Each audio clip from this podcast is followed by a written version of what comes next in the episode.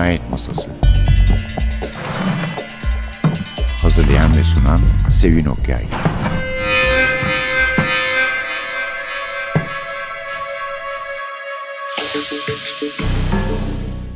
Merhaba, NTV Radyo'nun Cinayet Masası programına hoş geldiniz. Bu hafta size bir değil üç kitap sunuyoruz. Kitap diyorum çizgi roman diye takdim edilmiş. Biz grafik roman diyorduk. Çünkü biz de Agatha çevirileri yapmıştık. Yani NTV yayınları Burada bir yazarın sevilen üç ayrı kahramandan daha doğrusu dört kahraman da bir tanesi bir ikili. Üç tane macera var. Onların isimlerini söyleyeyim önce. Gizli Düşman, Tommy ve Tuppence macerası. Uyarlayan ve çizen Emilio van der Zuiden, renklendiren Fabien Alquier, çevirmen Gökçe Yavaş. Bu Tommy ve Tuppence. Ondan sonra tabii ki Miss Marple, Miss Marple'sız olması mümkün mü? Kütüphanedeki ceset, The Body in the Library. Bunu da uyarlayan Dominic Ziegler, çizen Olivier Dorje, çevirmen Berrak Kayaoğlu ve en sonunda elbette esas kahraman sahneye çıkıyor Herkül Poirot. Filmin de mutlaka çok iyi hatırladığınız bir kitap bu. Doğu Ekspresi'nde Cinayet, Murder and the Orient Express. Uyarlayan Benjamin von Eckartsberg, çizer Çayko, bunun çevirmeninde Gökçe Yavaş.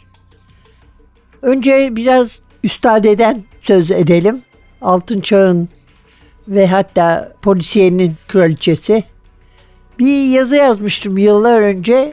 Başlığı da şöyleydi. Perdede, ekranda, sahnede. Zaten meseleyi bu kadar veciz bir şekilde anlatan başka başlık da yok. Başta Belçikalı dedektif bizim zamanımızdaki çevirilere göre kurşuni hücrelerin ama yeni çevirilere göre gri hücrelerin yani beyin hücrelerinin efendisi Herkül Poirot bu kitapların sinema ve TV film uyarlamaları, TV dizileri ve oyunları da yapıldı. Dünyanın en çok satan yazarlarından biri Christie. Bunu biliyoruz zaten. Onu geçen tek rakibi de Sir Arthur Conan Doyle olmuş. Christie dünyanın en çok satan 10 kitabı listesine 1939'da çıkan And Then There Onan 10 Küçük Zenci ilk ismiyle dahil olmuştu. Sonradan bu political correct yani siyaseten doğru sayılmayan bir şey olduğu için zenciler Kızılderili oldu. Çeşitli şeyler oldu, asker oldu. Fakat kitap aynı büyüyü gene de sürdürdü.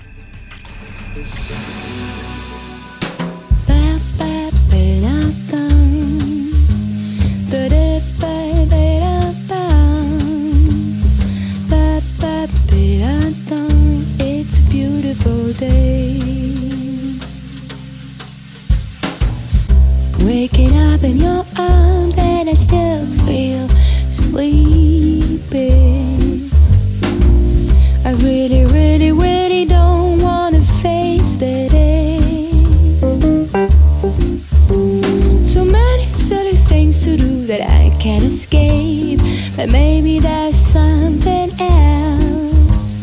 I'd like to stay here with you. It'd be a beautiful day.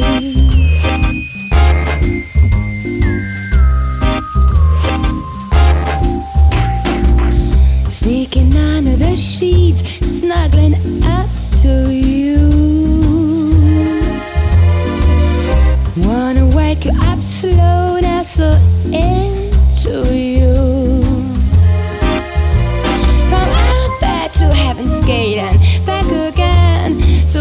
Please treat me nice and gentle. Wrap my body around yours, it's a beautiful day.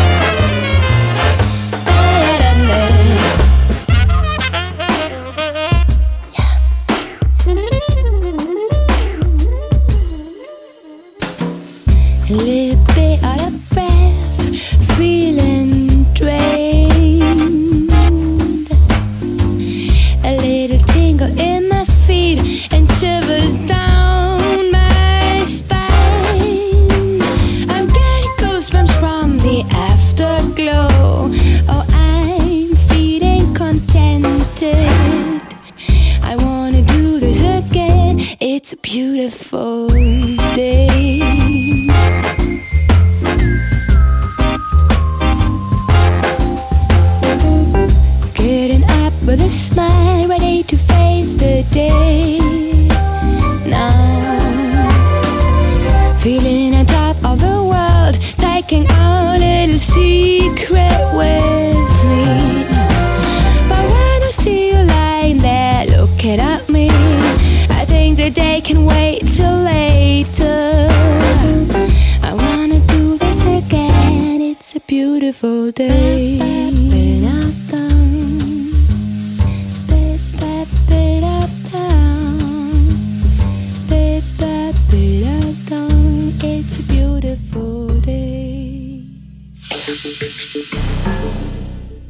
kitabımız Gizli Düşman. Aynı zamanda Tommy ve Tapiens'in de en sevilen kitaplarından biri. İlk başlamalarını yani macera seven iki genç oluşlarını anlatıyor. Tanışıyorlar çok eskiden çocukluklarından neredeyse beri. Fakat Birinci Dünya Savaşı'ndan sonra Londra'da birbirlerine rastlayarak yeniden bir araya geliyorlar. Tommy askerden gelmiş, işi yok. Düzenli bir işi Tapens'in de yok. Tapens de şöyle two pence demek. Onun için bazı çevrelerde iki metelik diye söz edildiğini görüyoruz. Aslında bu arkadaşlarının ona taktığı bir isim Tapens. İçlerinde daha zeki olan, daha iş bitirici olan Tapens.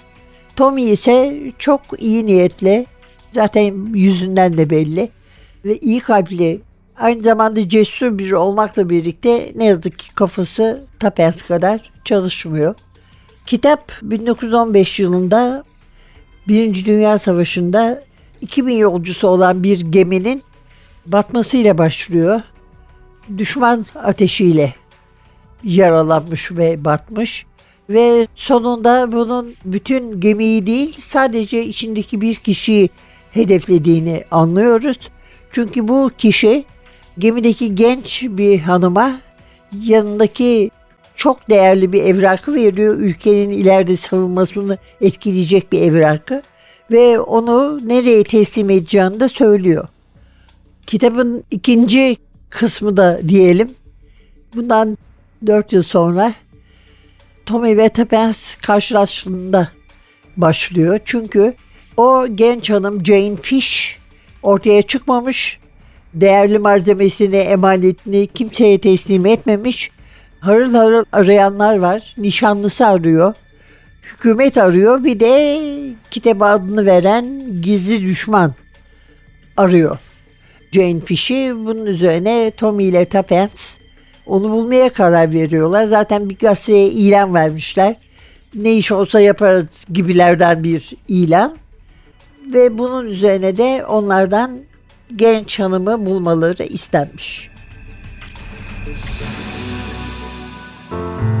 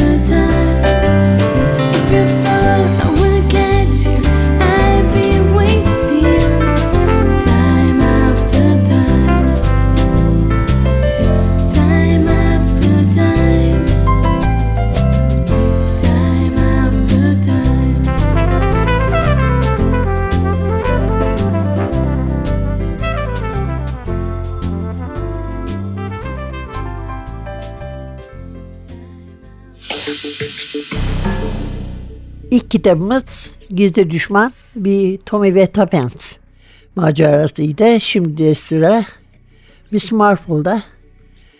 İlk yayınlanma tarihi Şubat 1942. The Body in the Library'nin önce Cesetler Merdiveni diye çevrilmiş ama hayli zamandır biz onu Kütüphanedeki Ceset adıyla biliyoruz.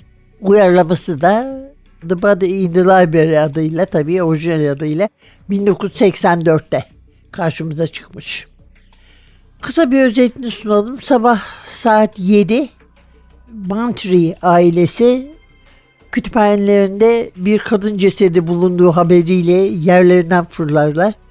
Genç kadının üstünde bir gece elbisesi vardır. Ağır da bir makyaj yapılmıştır. Akmış bir makyaj çünkü zaten yüzünün hatları da pek belli olmuyordur. Ama kim nasıl gelmiş oraya? Bir başka ölü kızla ilgisi, bağlantısı ne?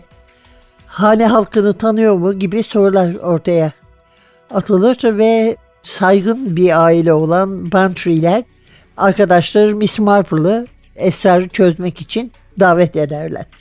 Ki dedikodular başlamasın. Oysa elbette yani St. Mary Mead gibi insanların sadece birbirinin dedikodusunu yaparak hoşça vakit geçirdiği küçük bir köyde çoktan başlamıştır dedikodular. BBC uyarlaması gayet başarılı bir uyarlama.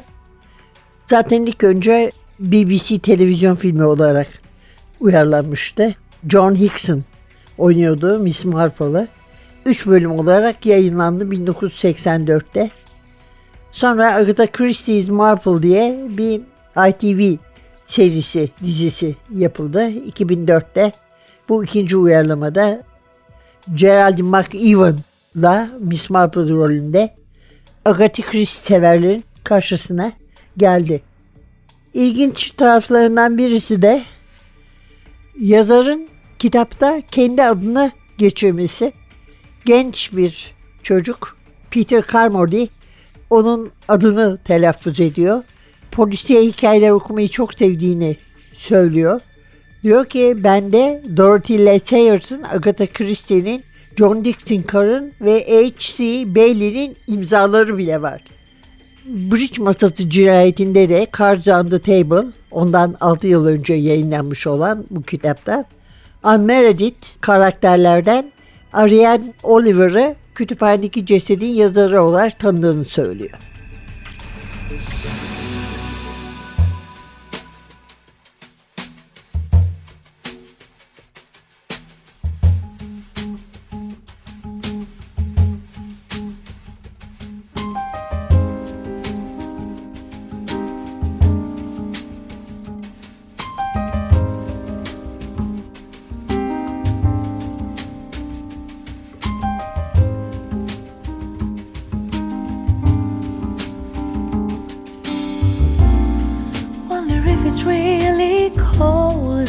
Summer.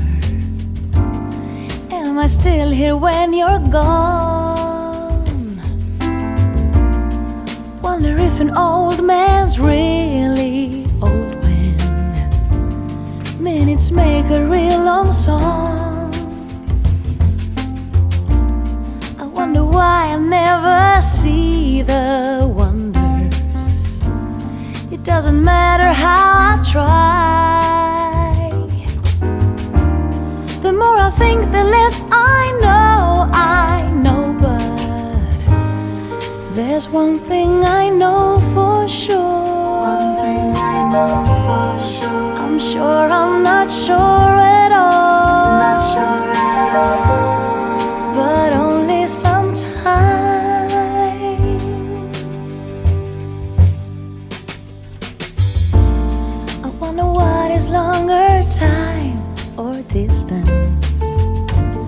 Does it begin right where it ends? I wonder if I reach if you don't listen. Some say I do, but it depends. I wonder why I never see the wonders. It doesn't matter how I try.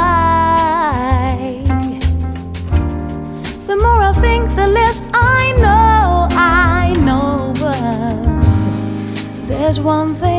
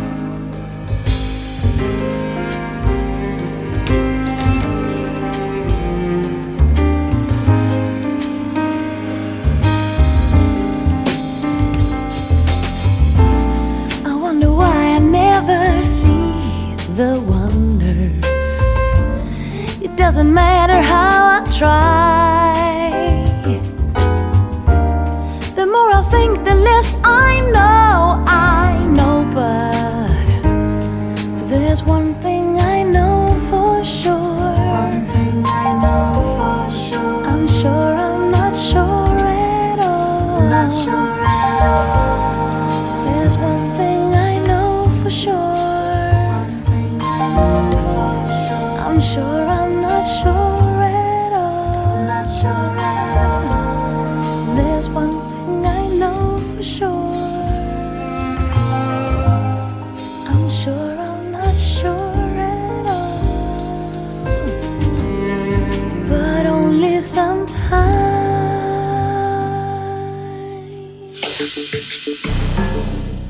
Evet efendim esas kahraman sahneye çıkıyor. Herkül Poirot. Doğu Ekspresi'nde cinayet. 1930'lu yıllarda İstanbul. İstanbul ve Paris arasında sefer yapan Şark Ekspresi mekanımız kitap boyunca. Ve Poirot'u umarım yer bulurum derken görüyoruz ilk kez. Gitmek istiyor bir an önce Londra'ya gitmesi lazım bir işi var. Fakat yer var mı acaba diye endişe ediyor. Şirkette görevli bir arkadaşı da hiç merak etmeyin bu mevsimde boş olur diyor ama bir de gidiyorlar ki dolu ve üstelik Amerikalı bir milyoner de trende ölü bulunuyor. Bu milyoner daha önce hiç de kibar olmayan bir şekilde zaten kibarlıkla ilgisi olmayan bir adam. Herkül Poirot'dan onu korumasını istemiş olan Richard. Ve her milletten, her sınıftan insanlar var. Yemeğe oturduklarında Poirot'un masasında da bunun lafı geçiyor zaten. Milyonerin öldürülme şekli de ilginç. Kimisi çok şiddetli, kimisi çok daha hafif bıçak vuruşlarıyla 12 darbeyle öldürülmüş. Ve Poirot rica üzerine, arkadaşının ricası üzerine hemen tahkikata başlıyor. O arada da trenleri zaten kara saplanıp durmuş Yugoslavya'da ve yapacak başka bir şey de yok doğrusu. Teker teker herkesle konuşuyor. Sonunda malum biliyorsunuz kütüphaneye çeker insanları ve onlara bütün meseleyi anlatır başından itibaren en sonunda da kimin katil olduğunu söyler. Mutlaka bu herkes biliyordu ama ben bilmeyenlerin hatırı için söylemeyeyim gene katilin kim olduğunu. Ve sonunda Poirot gene bu zor cinayetin altından da alnının akıyla kalkıyor. Bunun da filmlerini hatırlarsanız sonuncusu da sanıyorum Kenneth Branagh'ın yönettiği ve Poirot'u çok farklı bir bıyıkla oynadığı yani ben olsam David Suchet ile karıştırılmamak için öyle bir bıyık kullanacağımı bırakırdım. En başarılı Poirot oyuncusu, temsilcisi, sembolü olan David Suchet bunu da oynasın. Evet efendim. Üç tane çizgi romanımız vardı. Altın kitaplardan çıktı. Hemen onu da altını çizerek söyleyelim. Çünkü zaten kristal altın kitaplardan çıkıyor. Doğu Ekspresi'nde cinayet, kütüphanedeki ceset ve gizli düşman.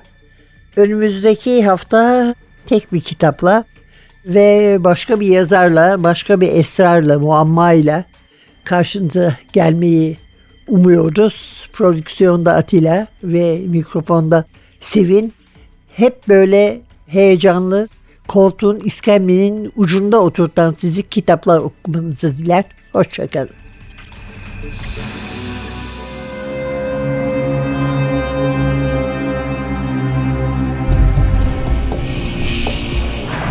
Cinayet Masası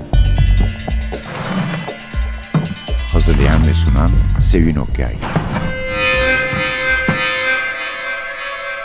Cinayet Masası sona erdi.